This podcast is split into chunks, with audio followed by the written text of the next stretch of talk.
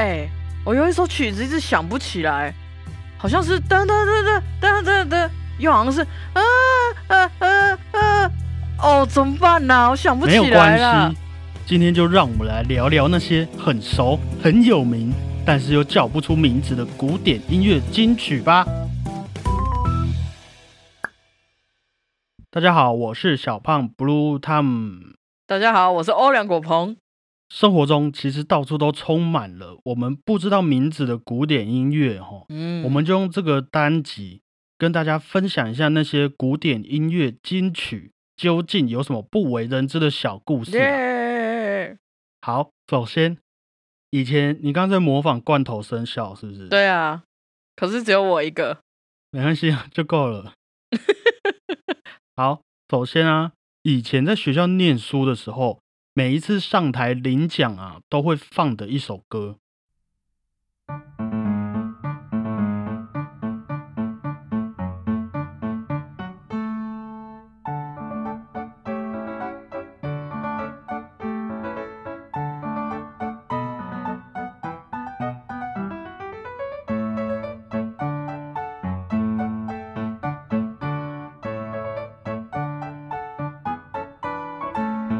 就说要拍手，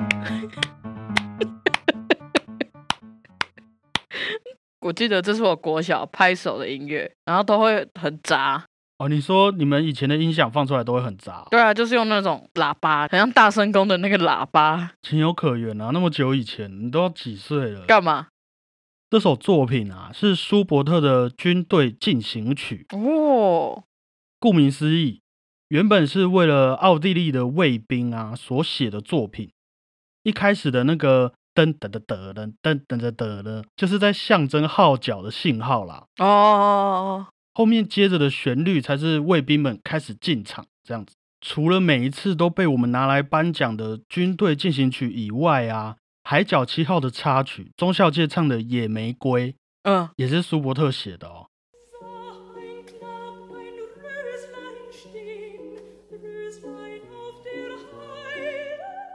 我知道，我知道，这是氧气之居。对，没错。虽然啊，舒伯特在世才短短的三十一年，嗯，不过他也创作了六百多首可以用来演唱的艺术歌曲，嗯，像是《野玫瑰》这样子的音乐，所以他也被我们称作艺术歌曲之王。嗯，虽然写那么多好听的曲子啊，不过他的身世也是。非常贫穷啦，也很坎坷。据说有一次他想要写曲子把妹，然后他就派歌手去唱给他喜欢的女生听嘛。哼啊，那么好听的曲子，那个女生当然听得很感动啊。于是就跟那个歌手在一起了。要把妹，然后跟歌手在一起。对对啊，没关系啊，没关系。关于舒伯特的故事，我们会再慢慢说给大家听啊。他也是一位干口狼。到底是谁有好命啊？我们以后会讲一讲那个好命的音乐家啦。哦，好啊。嗯，哎，那你以前毕业典礼的时候都领什么奖啊？我功课没有很好啊，我们班又太多人了。嗯，我都领那种很后面的人领的奖啦。在我印象中，我我只有领过热心服务奖。哦，是啊。嗯，我那个时候就觉得。好啦，或许我真的很热心，好不好？嗯。可是如果学校要用这种方式来安慰人的话，我反而会觉得很伤人啦。那个时候都嘛，大家都有讲。对，我觉得这样子很伤人。我真的不如不要，好不好？我功课就不好，那你也不要给我一个热心服务奖啊！这这是什么才能？哎，我以前当过便当股长，哎，这是什么掌啊？你知道便当鼓掌要干嘛吗？干嘛的？抬便当的。你看超乱，对啊，就这样。对啊，我就不知道选这鼓掌是干嘛的。哦，好，我们回来。好，下一首曲子啊，是每一次看到一些关于古典音乐的广告啊，或者一些想要看起来很有品味的广告都会放的音乐。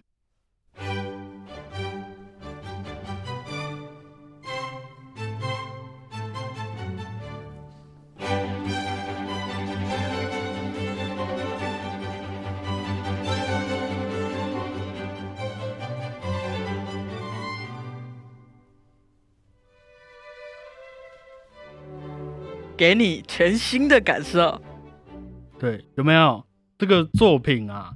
是莫扎特的第十三号小夜曲。好，我先来介绍一下小夜曲这种音乐类型啊，通常是人们用来在晚上的休闲娱乐，嗯，或是演奏给你喜欢的人听的曲子，嗯，所以它使用的乐器种类会比较少，旋律听起来会比较惬意啊，比较不会像交响曲那样子那么有负担的感觉。嗯，莫扎特的这首小夜曲听起来很欢乐，对不对？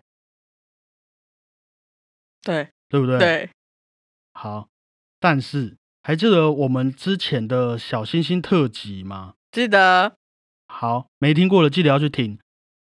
莫扎特在创作这首小夜曲是在一七八七年，一七八七，同年呢，也是他爸爸过世的那一年。嗯，那这首最有名的第十三号小夜曲，就是莫扎特在得知他爸爸过世之后没多久创作出来的啊。的确啦，创作这首好听的曲子啊，或许是希望他的长官听了之后能够喜欢。嗯，但是有一些指挥家也认为说，以莫扎特的个性，这个作品其实是莫扎特在写给他爸爸，和他爸爸说：“你儿子在这边过得很好，不用担心”的一首曲子啦。天哪，好好台湾的感觉哦！什么意思？就是拜拜的感觉，对啊，对啊，对啊，就有一种拜拜感觉。你别搞欢乐啦，我今晚早好哎。对啊，没有错，没有错。嗯，就是在这个欢乐曲子底下，也是有这个蛮哀伤的小故事啊。哦，真的听不出来，你不讲，现在我听这个都有点难过。就跟莫扎特的个性一样啊。哎，回去听吧，那个小星星特辑等着大家。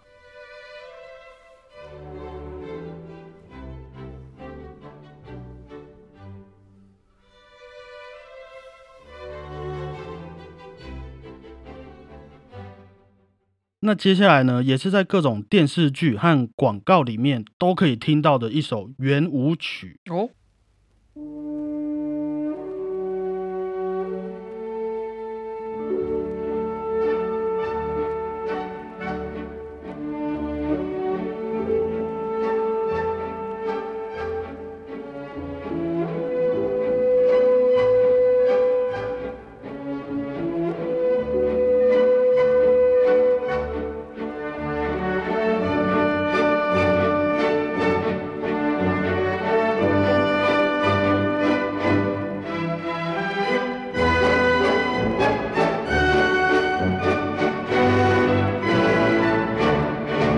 这首听起来很 chill 的曲子啊，叫做《蓝色多瑙河》。嗯，《蓝色多瑙河》是由奥地利作曲家小约翰史特劳斯在一八六七年创作的圆舞曲。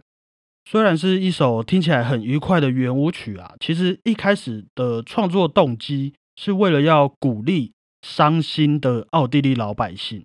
那为什么老百姓很伤心？因为大约在一八六六年的时候，奥地利和普鲁士发生战争，嗯，然后奥地利输了，输了战争嘛，于是经济就开始衰退，接着还有产生霍乱呐等等的那种疾病、疫情呐，大家就生活的很苦。于是我们的小约翰史特老师就接到一个创作的委托，希望他能写一首曲子来鼓励老百姓继续往前走。于是这首《蓝色多瑙河》就诞生了哦，啊，因为很好听，也很成功，就被称为奥地利的第二国歌。哇，哎，我一直以为他只是为了赞颂那个多瑙河，说风景多漂亮这样的。原本这首爱国的歌曲是有歌词的，就像你以为的那样，是在说多瑙河多蓝多漂亮。嗯，所以人们要团结，要加油嘛。嗯。不过啊，据说当时的多瑙河一点都不蓝，然后也超级不漂亮的啊！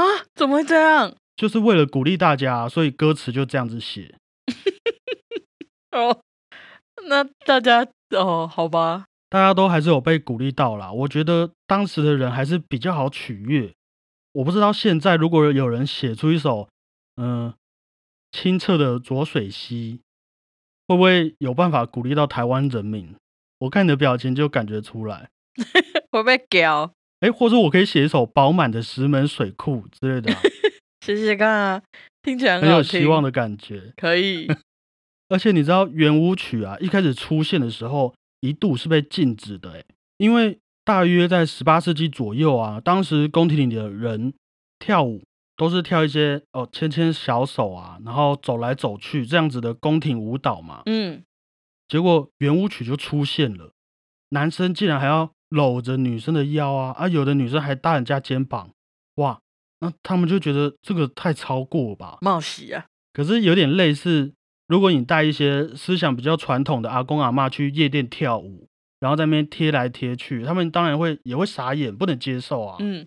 不过后来，人类的欲望还是大于一切啦。就是圆舞曲曾经被禁止，但是还是这样子红遍整个欧洲，没办法阻止它。对啊，没有啊，毕竟那是很好的一个社交的方式啊。对。嗯。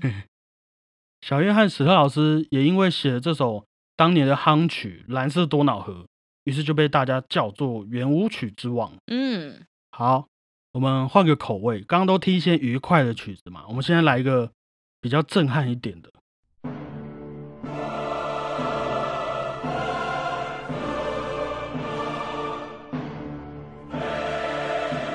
这会让我想到《进击的巨人》。对啊。每一次有一些邪教啊，或者是魔王出现的时候，都会放这首曲子嘛。嗯，这首曲子叫做《布兰诗歌》。嗯，《布兰诗歌》是由德国的作曲家和音乐教育家卡尔奥弗在一九三六年左右完成的作品。有些人也许有听过奥弗教学法啦。嗯，奥弗音乐教育法就是他建立的。嗯，那这首《布兰诗歌》啊，其实是。奥弗把一部文学作品叫做《布兰诗歌》拿来写曲子的。嗯，文学的布兰诗歌大约是在十一到十三世纪，啊，有一些学生或是路过当地的学者，他们写出来的诗歌，其实有一点像是一些名胜古迹都可以看到有人在那边写“到此一游”的这个概念啦。嗯，只是在布兰诗歌里面，他们写的不是“到此一游”。他们写的其实都是一些愤世嫉俗的诗歌，有一点像是啊，我不喜欢当时的政治人物，嗯，我就写一首讽刺政治人物的歌哦，或是我觉得哪个女生很正，我就写一首只有我可以游泳她，其他人。都不都不行的歌，嗯，所以布兰诗歌里面大约两百四十首歌曲啊，大部分都是反映当时的社会，给他们一种。不公不义的感觉啦，后来才被集合成一本诗歌集，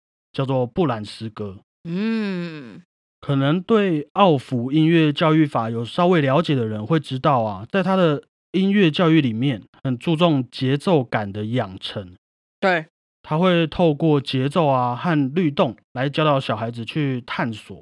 其实《布兰诗歌》里面，奥弗也用了相对简单的旋律，但是。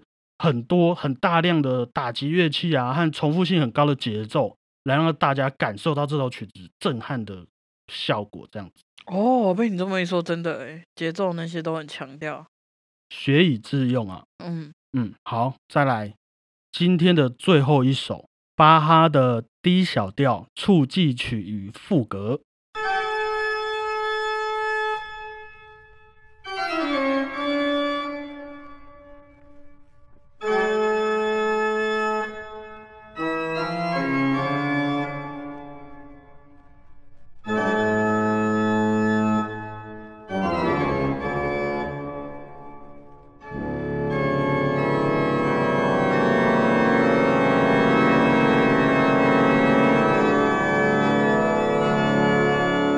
这首曲子是给管风琴演奏的，管风琴也是世界上最大的乐器。嗯，我没记错的话，整个台湾好像只有二十九台管风琴。哇，真的？然后，嗯，然后亚洲最大的那一台管风琴啊，就是在高雄的魏武营音乐厅里面的那一台。嗯，管风琴和钢琴不太一样，虽然都有键盘，都是用弹的。嗯，但是。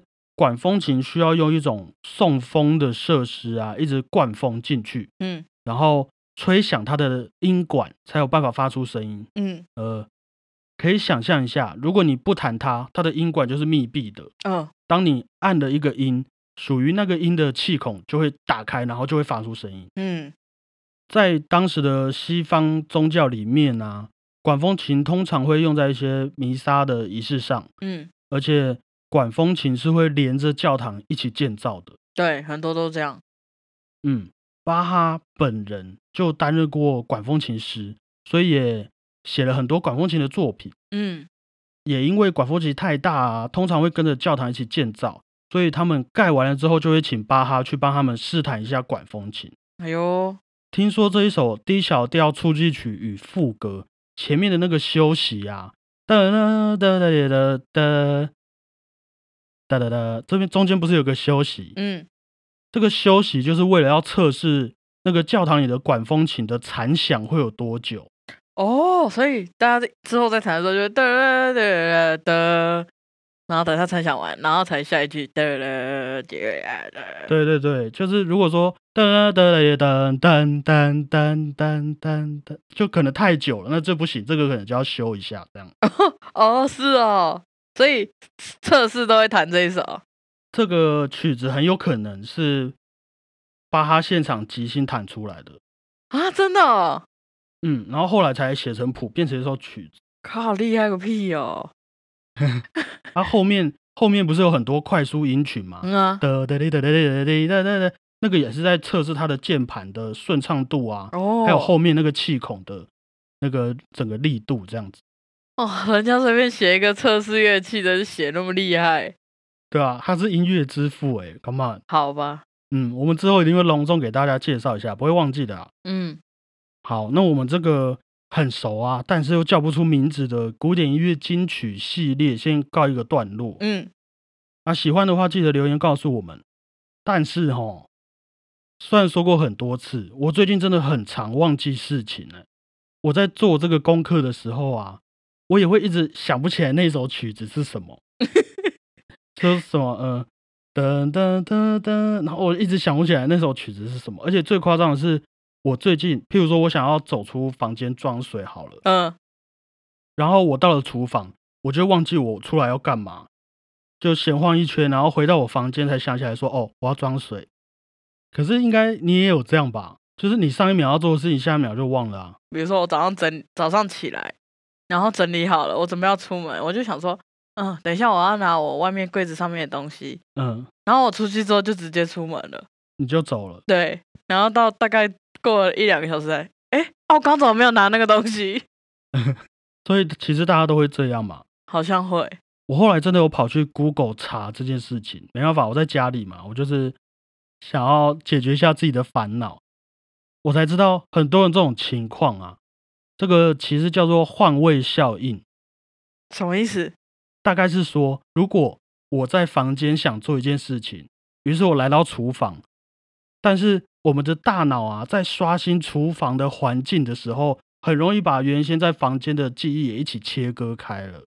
哦，于是我们就会提取失败啊，就会忘记自己要干嘛，因为周遭的环境改变了，我们就会比较想不起来原先的记忆，直到我们又回到原先的那个地方。哦，就是有一个那个空间的那个气。你是在说气功方面的是不是？气场的那种，就是你出去就没有那个磁场就不对，你就忘记那些事了，这样之类的吧。在我们生活当中啊，最有效可以分隔出环境的就是门嘛。对啊，一道门一道门这样。嗯，我穿过了一道门，到了新环境，大脑就开始刷新，我就忘记我在门之前是在干嘛，要干嘛了。哦，嗯，而且有研究指出啊，即便那道门是虚拟的，是想象的，你也有可能会忘记原本你要做的事情。这太奇妙了吧！我也有过这样想象的，我要找我同学问事情，嗯，然后我把手机拿起来，我就忘记我要干嘛了。太快了吧！我最近有看一个在讲维京人的故事的影集啊，嗯，里面有一段战争的场面，我印象很深刻，嗯，就是。有一批要攻城的士兵埋伏在一个洞里面，然后不要让城墙上的守军发现嘛。嗯，远方的首领啊，这个时候就一声令下，他们就往前冲，开始进攻。嗯，可是有一个人他在埋伏的时候，手里拿着他的盾牌，抓得紧紧的哦。结果一声令下往前冲的时候，他的盾牌就放在地上，忘记拿盾牌啊。可是可以理解啦，因为一个是埋伏啊，一个是进攻，啊换位效应嘛，大脑就刷新进攻模式，于是就忘记拿盾牌冲出去，其实是情有可原的啦。好，所以我们为了避免换位效应的出现啊，嗯，我们最好一直默念我们马上要去做的事情，以免自己忘记。嗯，那也为了避免坏位效应的出现呢，我们就来复习一下刚刚的曲子吧。好，好，我考你哦。好，三题就好，不多。好，我用唱的，你作答哈。好。噔噔噔噔噔噔，苏伯特军队进行曲。哦。很厉害哦！好，下一题。噔噔噔噔噔，巴哈 D 小调副歌。对，D 小调的触击曲与副歌。OK，最后一首。好。滴嘞滴嘞滴滴嘞啦啦。给爱丽丝。嗯，这首我们刚刚没有教啊。这是谁的？贝多芬。哦。好了，不错啊，不错不错，很棒。那最后也希望大家最近可以经常默念戴口罩、消毒、洗手，戴口罩、消毒、洗手，这样出门就不会忘记了哈。你有没有用一个口诀啊？带消息。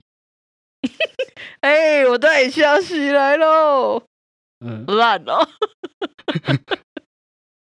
啊，喜欢这类的，每次都念错，总是难念呢。喜欢这类节目的孩子们，也可以在频道下方留言给我们。对，然后也要记得订阅我们的频道和追踪我们的 IG 哦。欢迎大家来我们的 IG 秀一下，留个言。谢谢大家，我们今天的古典音乐金曲就先告一个段落，大家拜拜。我是小胖 blue 汤姆，谢谢大家，我是欧良果鹏，拜拜不。我有一次急着要出门，嗯，然后我就跟我朋友说，好，我要出门，我要出门，拜拜。然后我就直接骑摩托车就走了。然后大概骑了一下下，我才发现啊，我没有戴安全帽，然后就快点跑回去。天哪，你这个是犯法！然后都被里面的人看到我没戴安全帽，然后他们还说，哎，他没戴安全帽，他要去哪？